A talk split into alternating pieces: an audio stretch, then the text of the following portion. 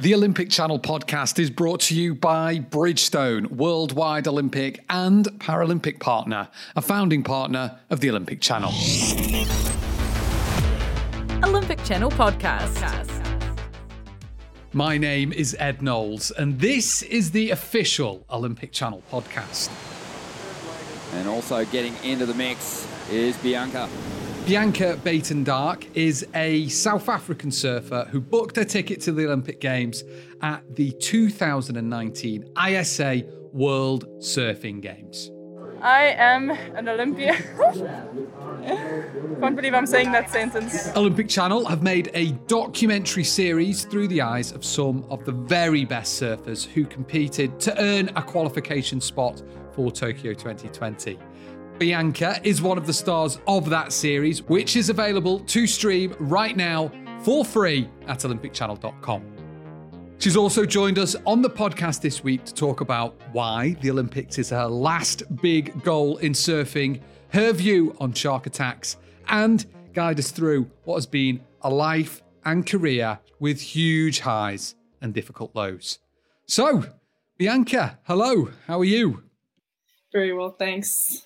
Whereabouts are you in the world exactly at the moment? Are you home? I'm home in a small town called Victoria Bay in South Africa. I've been here since November, so that's the longest I've been home in the last 10 years. So it's a big moment, really. That's so weird because, like, one of the great things about being a surfer is that you get to travel the world and be in all these different places with these, like, amazing people, but that's also one of the most annoying things about it as well, because you don't see your friends or family for like a year, and even when you come back, I guess it's like trying to squeeze everything in. It's like pressure. So have you enjoyed this time? Has this been like nice in a way, or is it a bit like, yeah, I kind of had enough of this now? No, it's been really nice. I think I can stay in South Africa for the next 20 years without leaving the country. I just feel at home. I think also got a lot of time to catch up on, or a lot of relationships to kind of invest in where previously wasn't possible. So I think it's almost been a year that I've been home. That's wild. I can't even believe it. That's crazy. So what was it like growing up? Was it quite as idyllic and as perfect as I have it in my mind? You know, it looks so good, looks perfect. It is idyllic. I guess now that I've grown up and kind of seen what most kids' realities were, I think you can compare where previously you were almost just kind of present in it. So we live about a kilometer from the beach, so you can actually see the swell from the top here, but you can't see the size of the wave. So you generally just take your chances and drive down. But I live in an area called the Garden Route, which explains a lot. It is green and there are lakes and rivers and valleys and very few people. So I think that also makes a big difference. A lot of times we're surfing alone, and every weekend was another excuse to kind of head over the hill into another adventure. So it is as idyllic as you can imagine. Yes, it really is. I think most types of sports are escapes, or is some type of escape for people where they don't have to think about things that might be demanding or might be on their chest, like work-wise, etc. But for there's like a geographical border for us more than there is a mental one. We just step from the sand into the water and then everything just gets forgotten, which is amazing. I think that's also why I'm so passionate about it. No other sport can really offer that to you. So yeah, removed, I guess. I think that's the best way to describe it. Removed and content in a way as well. But even, yeah, with or without a surfboard, I mean, just being in the ocean is what makes the whole thing tick. Bianca, from just down the coast, also grew up on a long stretched out right, so she can really swing together some nice moves once she gets going. And you were with your brothers as well. You're the middle child, right? So, you know, how's that What's it like being in the middle? Is this why you've become some crazy elite athlete? I think that definitely has had an influence in the competitive drive that I have. I mean, whether it's getting to the front seat first or eating more than the others, or, I mean, cheapest, getting better grades, more medals at sports, school sports. So it's been competitive, and they're 2 years older and younger than me, so it's very close in age. But I've relaxed a lot, as you can see. I think I've matured. So that competitive thing, it definitely did fade out to my benefit. But when I was younger, it really was very, very present. Was it ever made clear to you that there was any difference between being male and female when you were younger? And, you know, has that been a real help in kind of like being, you know, an elite surfer at the end of the day?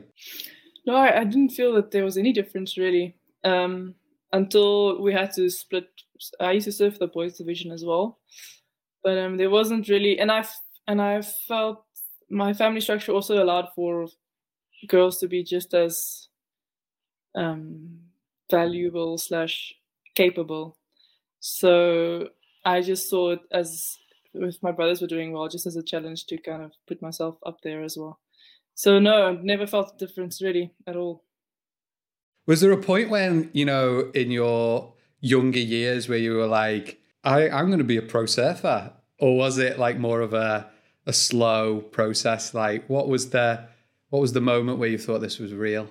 I never had a moment. And I also, growing up, I've heard some people's stories saying that at an age of 15, they knew they wanted to be a pro surfer, and it didn't happen to me. I just kind of found myself there, or kind of stumbled upon it. And I think it was just the consequence of opportunity after opportunity that I just decided not to let go past without utilizing. So, and also I knew very well the scarcity of the opportunities for someone coming from a small town in South Africa. So I really felt responsible to, since my parents were sacrificing so much, and I was in a 1 in a million spot to be able to progress or make something of it. So I really felt responsible in that setting. And I come from, my first language in Afrikaans, so it's a very different culture than the surf culture really, and it's very conservative and, I don't know, family orientated, career driven. So my parents gave me a gap year between school and studies, which is unheard of or unconventional in my native kind of setup. But then I took this gap year. They said, give it a shot. And I managed to land a sponsorship with Quicksilver in Europe, and really helped me through that year especially. And then I lost the first 6 months. I came last at every single event. And then, I'm like, that was a waste of time and money. But then I accidentally won one big event. And then straight into the next one, accidentally won that one as well. And then after those two events, it was enough to qualify for the tour. So it felt like some sort of accident, or like, oh, Mayday. I wasn't expecting it at all. So then the next moment I'm like, cheapest, I'm on the tour next year. What do I do now?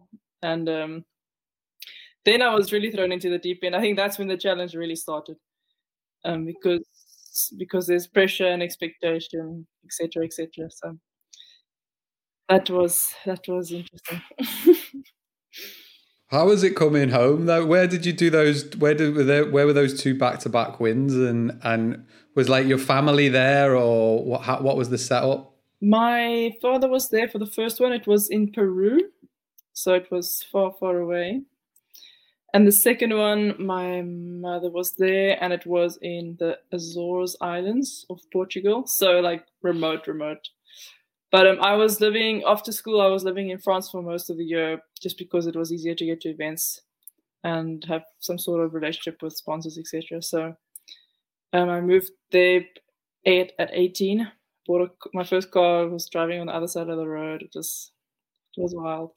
But I think when I got back to France, it was the first kind of realization, because Roxy had put up some sort of welcoming home event for me. And I think that's when I first realized. And then at that point, it was still ASP. So it was much more meek with the marketing, etc. But when I got the schedule for the next year and I didn't start off at the QS, then it kind of sunk in.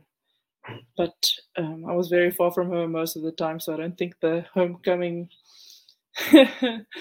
the ticker tape parade wasn't quite there. No, not. And I've always wanted to.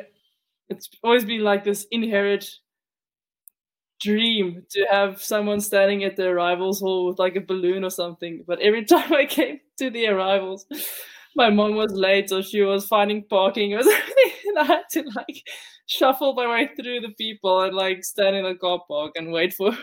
So that also hasn't been realized. So anyway, I just see all these, I don't know, this reconciliation happening in the arrivals hall, and I'm just kind of pushing through.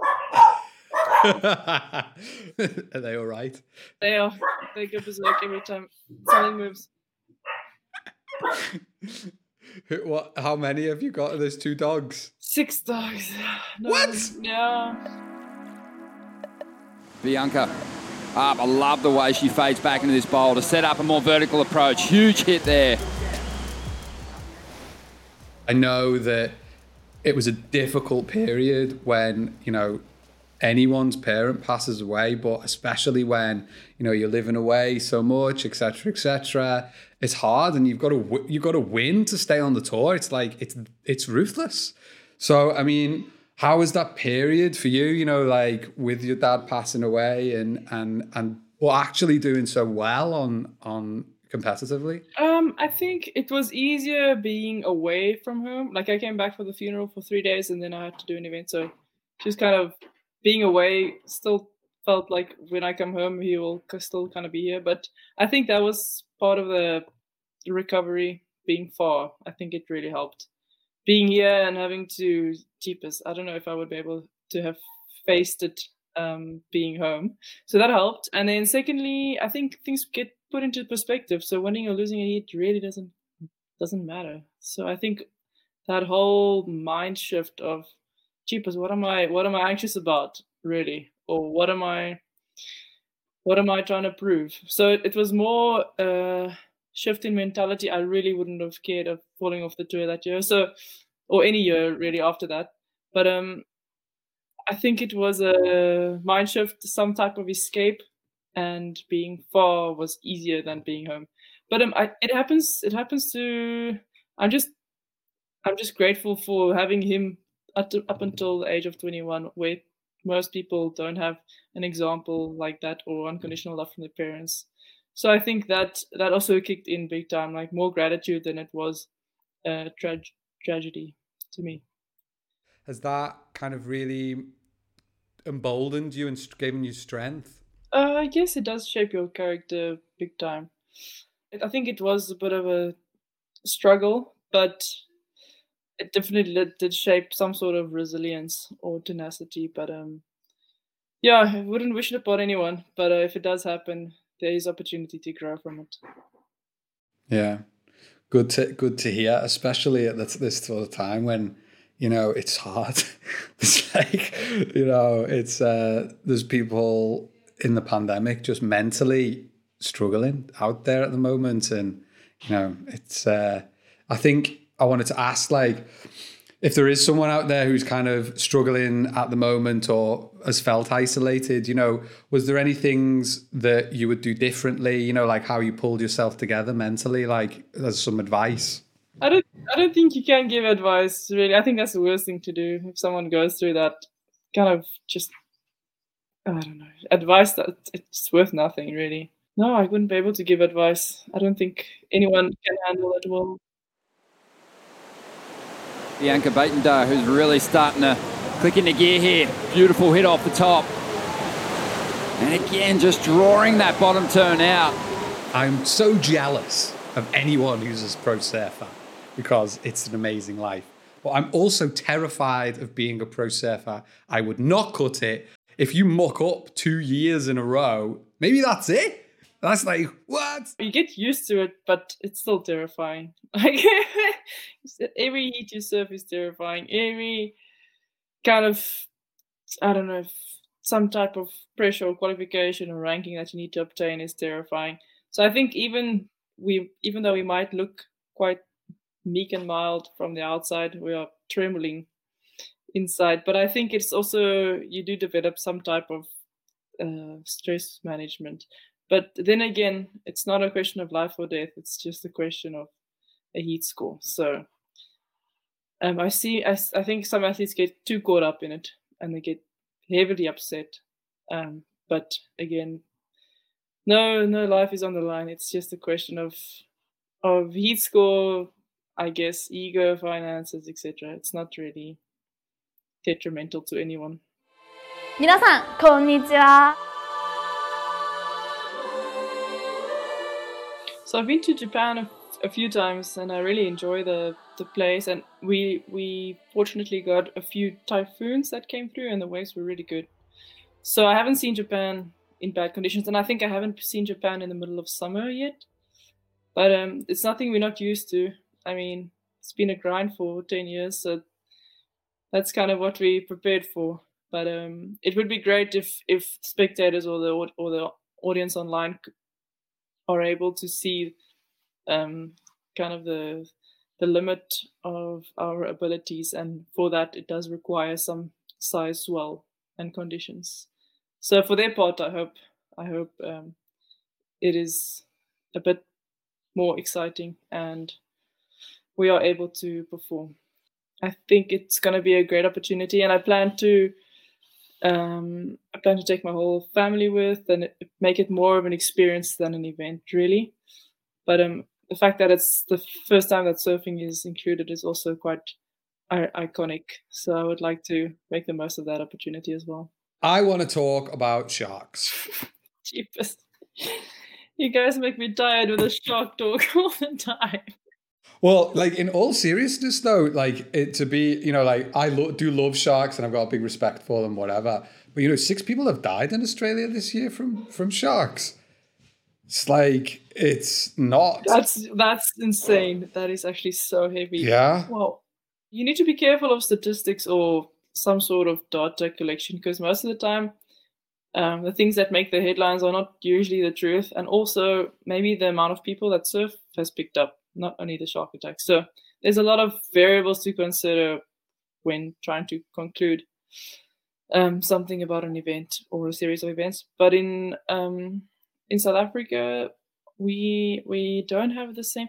I think there's like 1% of people in Australia. Like, if say now 3 million people surf in Australia, then 300,000 or even less, 30,000 people surf in South Africa. So our exposure to the chance of being bitten by a shark is so much less. Just because the country doesn't really have a beach culture to the extent that Australia does. And also the surfing population is really, really a small percentage of the general population in South Africa. So there's a lot of things to consider when kind of comparing the stats of one country to the next. But I feel like in South Africa, the chances, I think our life expectancy is like 52. So the chances of something happening to you is enormous daily. So if you do get bitten by a shark, you didn't expect to live to 85. So in that sense, we've got heavy inherent diseases. We've got poverty like you cannot imagine. We've got thousands of other issues that are more lethal or more tragic than the stats on shark attacks. So I think it's very difficult to control a variable like that. It's not like, oh, you've got road accidents, there's more seatbelt regulations. It's something that is so far out of our control, and we must be careful not to mingle with the whole ecosystem and the whole the extent of the damage we could do is great. So I think we should think a lot before, but that's not my field at all, so I'm going to leave that up to the experts. And also, let's talk about the series, man. Like, the Olympic Channel have got this series together, and you're one of the main people in it, about the ISA World Surfing Games, and getting that qualification spot And like, this was the first time, you know, that all the world's like kind of top and amateur surfers were all kind of brought together to compete against each other for the first time. I mean, you know, like, why should people watch this show? You know, like, why is it interesting? I think it gives some sort of insight into the reality or the realities of an athlete's life. So whereas the public might have portrayed it in a certain way, you can get the inside view of what it's really like. So I think that part of the show is amazing. And then also, if I understand it well, it is some type of sequence. So it's from the first day of the event, and it kind of moves through up until the final day when the prize giving, etc. So I think that progression of heats and the changes in sentiment and a bit of an emotional roller coaster, they get insight into that as well. So not only do they get insight into a point of an athlete's life, but an entire week of progression as well. Challenge time. Got a few things. Do you do this thing every single day? And if not, like, kind of why not? And if you do, why do you do it? Okay. Do you brush your teeth every day? I brush my teeth twice a day. Every day, yes. Is it grisly when you miss it? Yeah, I can't sleep. I struggle to.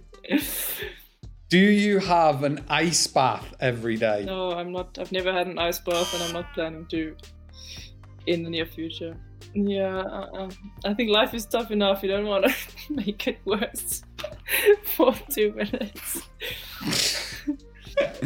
The argument is that you get out of the ice bath and you feel great. Because that doesn't make any sense to me at all. Do you lose your temper every day? Gee, I do lose my temper, but might not be every day. I would say weekly, but not daily. But I lose my temper to myself. I don't spread it. I just keep it to myself, but I do, yes. Guilty as charged. Do you check Instagram? Not daily, no. I actually deleted the app by accident and forgot my password, so I wasn't on Instagram for well over 6 months. But I've been back for the last week. Woohoo! Social media, yay! But no, I don't go on daily. I just do it when I need to. Do you dance every day? No. I sing every day to myself. But I don't dance. I've never really. No, I never made the effort to take a tally, but I don't think so. And finally, do you listen to the Olympic Channel podcast every day? Can I lie? Yes. No, I'm joking. No, I'm gonna make an effort to do it more often. But it's very diplomatic of you, Bianca. You. I appreciate that. I'm practicing. I'll cut out the can I lie bit. Edit.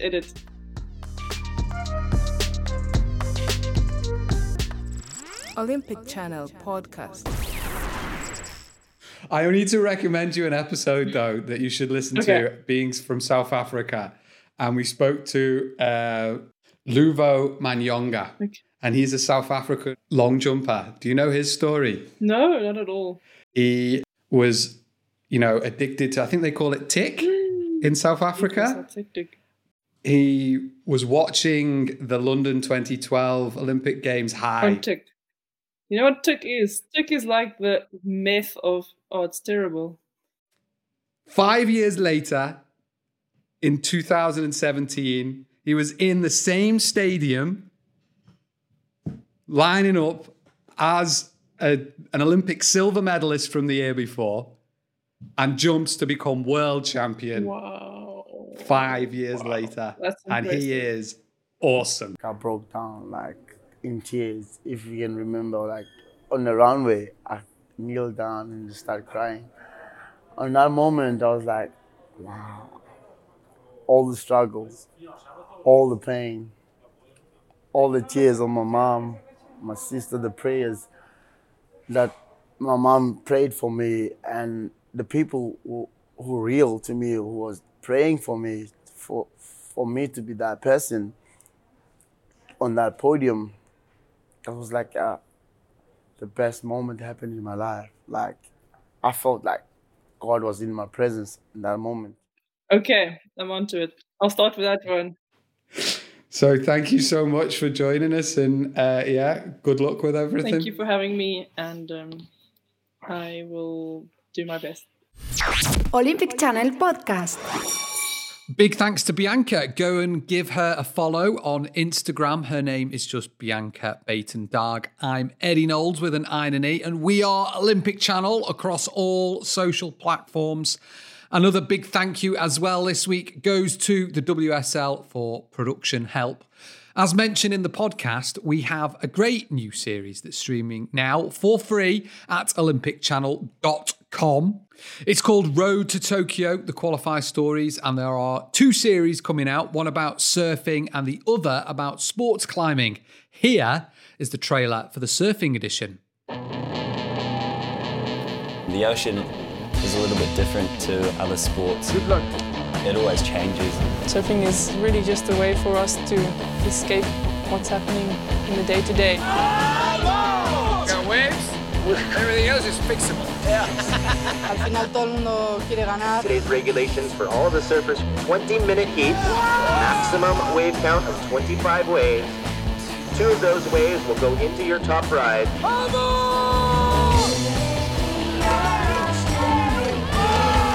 The whole energy of this event is super great. And the competition is better than ever. Go, go, go! I think Olympic surfing should definitely be in the ocean. Wow!